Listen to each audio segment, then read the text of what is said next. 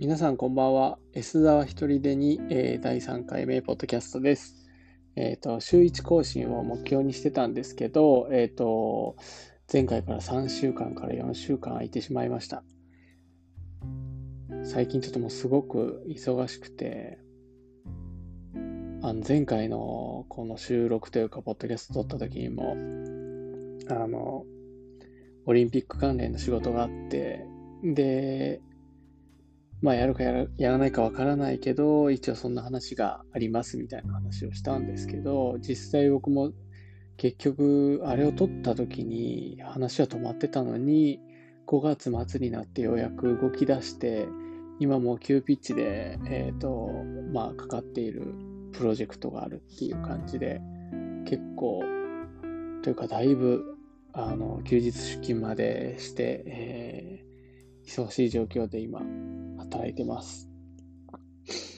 まあ、あとは、まあ、家族で出かけたりとかもして、なかなか、あの、ポッドキャスト撮るっていうのも結構、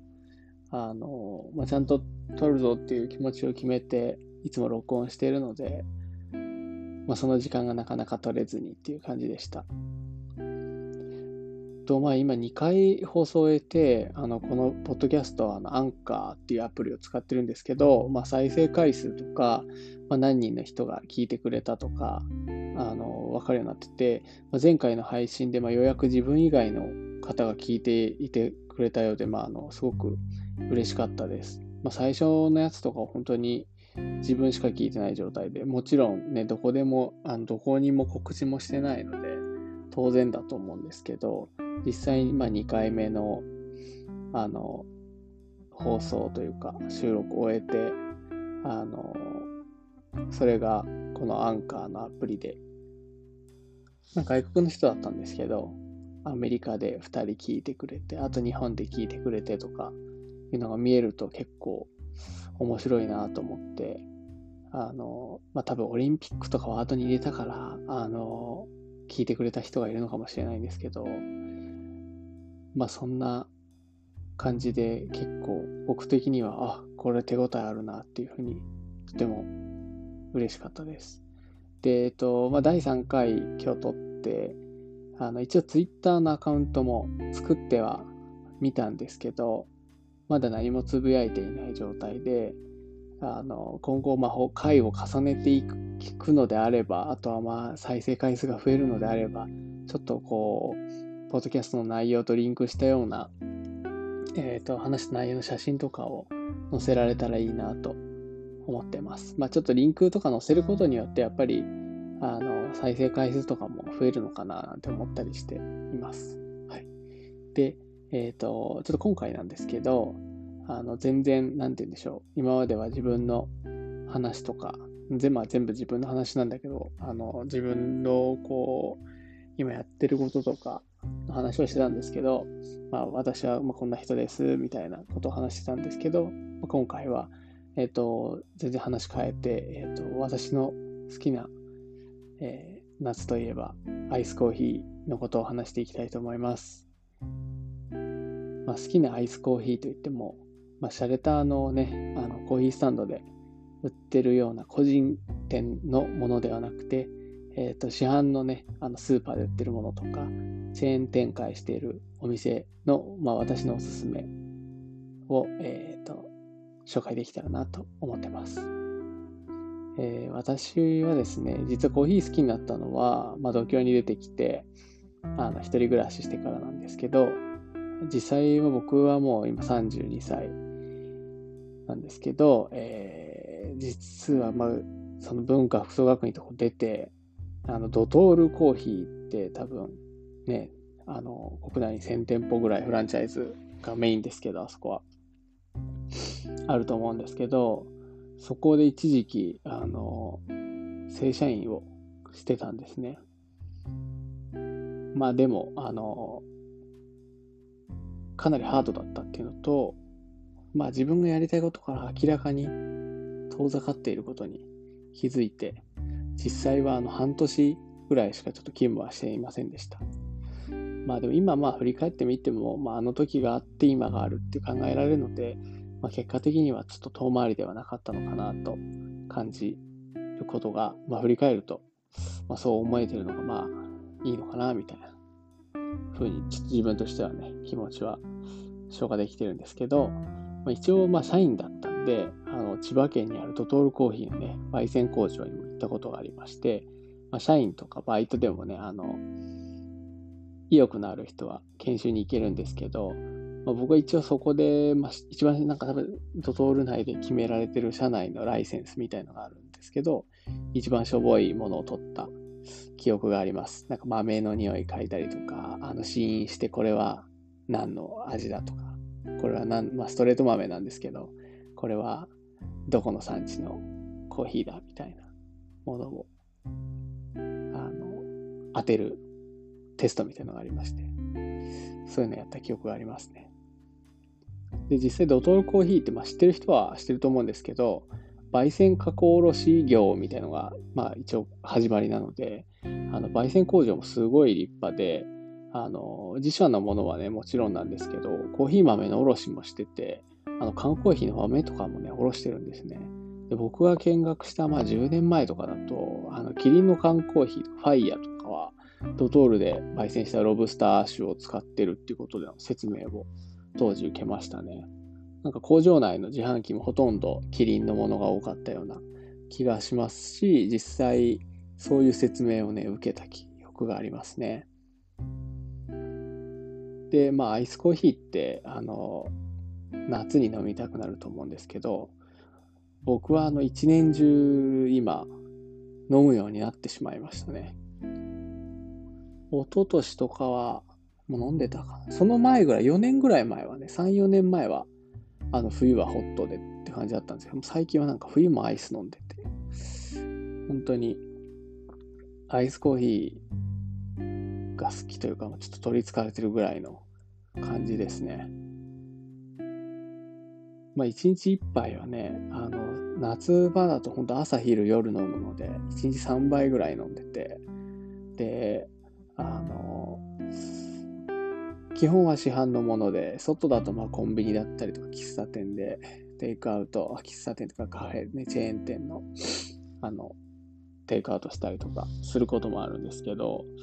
えっ、と、僕のおすすめ、えっ、と、ちょっと、あれだな、あの、テンポが悪いですけど、まずね、市販のものなんですけど、昔、ほんと10年ぐらい前ね、あの学生を終えて、それこそドトールで働いてる時は、あんまりドトあのコーヒーすごいガブガブ飲んでる感じではなかったんですけど、今、今ほどのペースで全然飲んでなくて、あの、それこそペットボトルのやつとか家だと、あの、UCC とか、えっ、ー、と、ネスカフェとか、多分ああいうのあるんですけど、スーパーで100円ぐらいで売ってるペットボトルとかをまあ、ぶとあの無糖とか微糖とかこだわらずに飲んでて、その時はまあ夏だけ飲んでた感じなんですけど、まあ、そこから何年か経って、やっぱあの紙パックのあの UCC とかセーブンイレブンで売ってるオリジナルの紙パックのアイスコーヒーとか、あとね、最近今飲んでるやつの前だったり、それが買えない時は、あのスジャータがね、作ってる、あのホテル、レストラン仕様のアイスコーヒーっていうのが売ってるんですけど、ね、無糖が黒いパッケージで、えーと、微糖が、えーと、青パッケージ。で、まあ、大体ね、200円から230円のね、レンジのアイスコーヒーを、まあ、コンビニでもスーパーでもあの買うことがね、ここ、まあ何年か続いていて、で、もう、今一番もうドハマりしてるのは、あの、成城石井のあのアイスコーヒーなんですけど、もう本当にずっと、あれですね、ドハマりして、もう冬でも、もう夏でも関係なく、毎日飲むっていう、すごい美味しいんですよね。で、成城石井自体も、ね、アイスコーヒーってあのたくさん売ってるんですけど、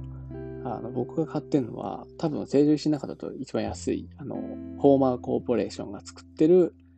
えー、黒いパッケージに、えっ、ー、と、成城石井って書いてあるアイスコーヒーですね。あの、大体というか僕が行くお店には、えっ、ー、と、成城石井の紙パックのアイスコーヒーがあって、その隣にその作ってるホーマーコーポレーションさんの、あの、オリジナルのアイスコーヒーもあるんですね。なんか業務用とか書いてある。まあ、作ってるところが同じなんですけど、一応味は違うみたいなので、僕はあの、ホーマーコーポレーションさんのやつはね、実は買ったことがないんですね。けど、まあ、あの、レビューしてる方とか見ると、やっぱり、あの、味のね、中身は違うそうです。で、ここのホーマーコーポレーションさんというのは、だいぶその業務用のあのコーヒーを手掛けてる会社で、まあ、幅広くいろんなとこに、まあね、あの、喫茶店とかに戻すようなコーヒーも作ったりとか、市販のものも作ったり、OEM 品も結構やってるみたいですね。あの、このね、成城石井ナイスコーヒー本当におすすめなので、あの、気になる方は買ってみたらどうかなと思います。はい。写真とかもね、あの、ツイッターとか、せっかくアカウント作ったんでね、あの、載せてみてもいいかなと思います。僕はあの、成城石近くにあるはあるんですけど、さすがに12本の段ボール、段ボール売りしてくれるのかよくわかんないんですけど、僕は通販で買ってて、あの、ヤフーショッピングとか、ペイペイモールとか、あの辺でなんか、ペイペイは使ってないんですけど、なんかこう、溜まっていくと、ポイントが。それで買うようにしてます。で、ペイペイモールのあの成城石井ストアみたいなのあるんですけど、常にあのこのこうアイスコーヒーはバラ売り在庫あるんですけど、段ボール売りのね、ケース売りのものはあの常に、えっ、ー、と、なんだっけな、言葉が出てこない。えっ、ー、と、あの、在庫待ちみたいな、なんていうんだっけな。品切れじゃないんですけど、あ、取り寄せ。そう、取り寄せになってるんですけど、あの、実際注文すると、3日4日でね、大体ね、出荷されます。取り寄せになってるんですけどね。最短だと。でも1週間かかったことはないですね、今まで頼んで。ただ常に取り寄せにはなってるので、なんかそこで諦めちゃってる人は買えるんで、普通に出荷されるので、おすすめですね。一応これが、まあ、市販の僕のアイスコーヒーの、あの、もう今のすごいおすすめ。これからね、もっとね、あの、美味しいものに出会える可能性はあるんですけど、まあ、多分この次行くと1本300円から1本、多分ね、500円クラスとかになってくるんで、まあ、またね、ちょっとね、こう収入がアップしたりとか、ちょっと日々のこう、グレードを上げていかないとなかなかそこまではたどり着くまでにはちょっと時間がかかりそうですね。今でも結構贅沢品なんで。はい。で、えっ、ー、と、チェーン店で美味しいと思うのは、あのあ今回はアイスコーヒーなんで、ホットコーヒーはまた機会にしようと思うんですけど、チェーン店で美味しいと思うのは、あの、トトールじゃなくて、銀座ルノアールのあの水出しアイスコーヒーっていうのがあって、あの店内に置いてあるマシンがあるんですけど、そこで、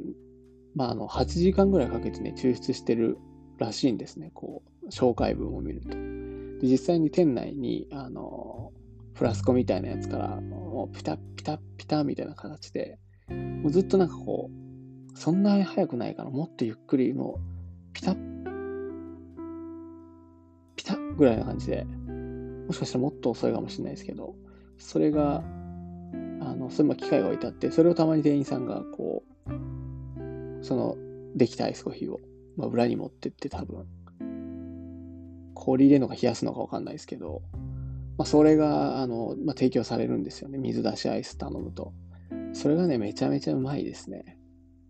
もうあれだけ飲み普通に、あの、仕事中とかも行っちゃいますね。ルナールは。ルナールはもう、あの、立地によって値段違うので、渋谷で行くルナールと、どうだろうな。でも、ね、結構一等地が多いから、でも中野とかだったら値段違うかもしれないですね。うん、渋谷とか吉祥寺の駅前とか変わんないかもしれないですけど、渋谷、新宿とかはね、同じ値段、多分四谷も同じ値段なんだけど、おそらく両国とか、向こうに行けば両国にあるかわかんないけど、あの、絶対ね、値段はね、ちょっと10円、20円ね、変わってくるんですよね。で、えっ、ー、と、まあ、ルノアールね、夏だったら本当に水出しアイスか、クリームソーダのね、もう2択なんで。で、まあ、ルノアール僕すごい好きで、あの、フルサービスが売りなんですよね。あの、ね、セルフじゃないっていうドトールとかエクセルシオールとかスターバックスとかとやっぱちょっと違うのがすごくいいですね。あの実際に結構平日とか行っても今だと本当コロナとかでねあのリモートワークみたいなしてる人本当に多いのでまあコロナ前からも全然混んでましたけど僕が行くお店とかは。なのでね、ルノアールエディっていう、まあ、オリジナルカードがあるんですけど、それにチャージして支払うと、確かね、テンパーオフぐらいなんですよ。まあ、あれはね、もう、ルノアール、すごい行く人は必需品ですね。本当にルノアール好きで、あの、株とかね、あの上場企業なんで、あそこ、そう、買おうかなっていうぐらいね、あの好きです、僕は。あと、もう一店舗おすすめがあって、まあちょっとね、第2位的な感じが、1番もルノアールなんですけど、まあ、2番目的なところだと、あの、お店自体はね、結構混んでることが多いので、まあね、あんまり好きじゃないんですけど、店内でゆっくりするっていうのは、レジも並んでるし、まあ、あの、スターバックスの、てか、スターバックスが別にそんなに好きじゃないんですけど、あの、アイスのカフェアメリカーノ。これね、結構ね、飲みやすくてね、好きなんですよね。アメリカーノってあのエスプレッソで割るんですけど、まあ、ホットの場合はね、エスプレッソを、えーと、お湯で割っていくんですよね。これはあの、個人系のね、あの、お店でも結構洒落た感じで入れて、美味しいとこ多いんですけど、あの、スタバのね、アイスアメリカーノ、すっごい飲みやすいですよ。美味しいですね。まあ、エスプレッソを水で割るのかな？氷入れて水で割るんだと思うんですけど、すごいね、夏にはね、ほんと最高ですね。まあ冬でもね、飲みますけど、まあスタバで飲むもんつったら、アイスのアメリカーノか、あの、アイスのチャイティーラテ。僕はもうそれしか頼まないんですけどね。まあでも美味しいですね。まあ、ちょっとね、店がね、あんまり混んでるし、まあなんか、アプリとかでスマートに買い物できるらしいんですけど、まあそこまでなんか魅力じゃないっていうか、美味しいとは思うんですけどね。うん。まあスターバックスね、どこにでもあるんで本当にいいですよね。まあ、コーヒーも、えっ、ー、と、まあすごいね、好みが分かれるんで、結構ね、今は朝入り系が流行ってるみたいですね、世の中的には。僕は割と普通のあの、昔ながらのコーヒーのが好きなので、あの、ね、まあ、評価とかできる下ではないんですけど、まあ、あの、今回はね、自分の手の届く範囲の日常的に飲めるベストなね、アイスコーヒーをちょっとあげてみました。また今度ね、まあ寒くなってきたからわかんないですけど、ホットコーヒーのこの市販のもののおすすめとか、チェーン店だったら僕はこのホットコーヒーが好きですみたいなものも、まあ、需要があればやってみようかなと思います。まあ、ちょっと第3回は意外と長く喋ったのかな。あの、今回も聞いていただきありがとうございました。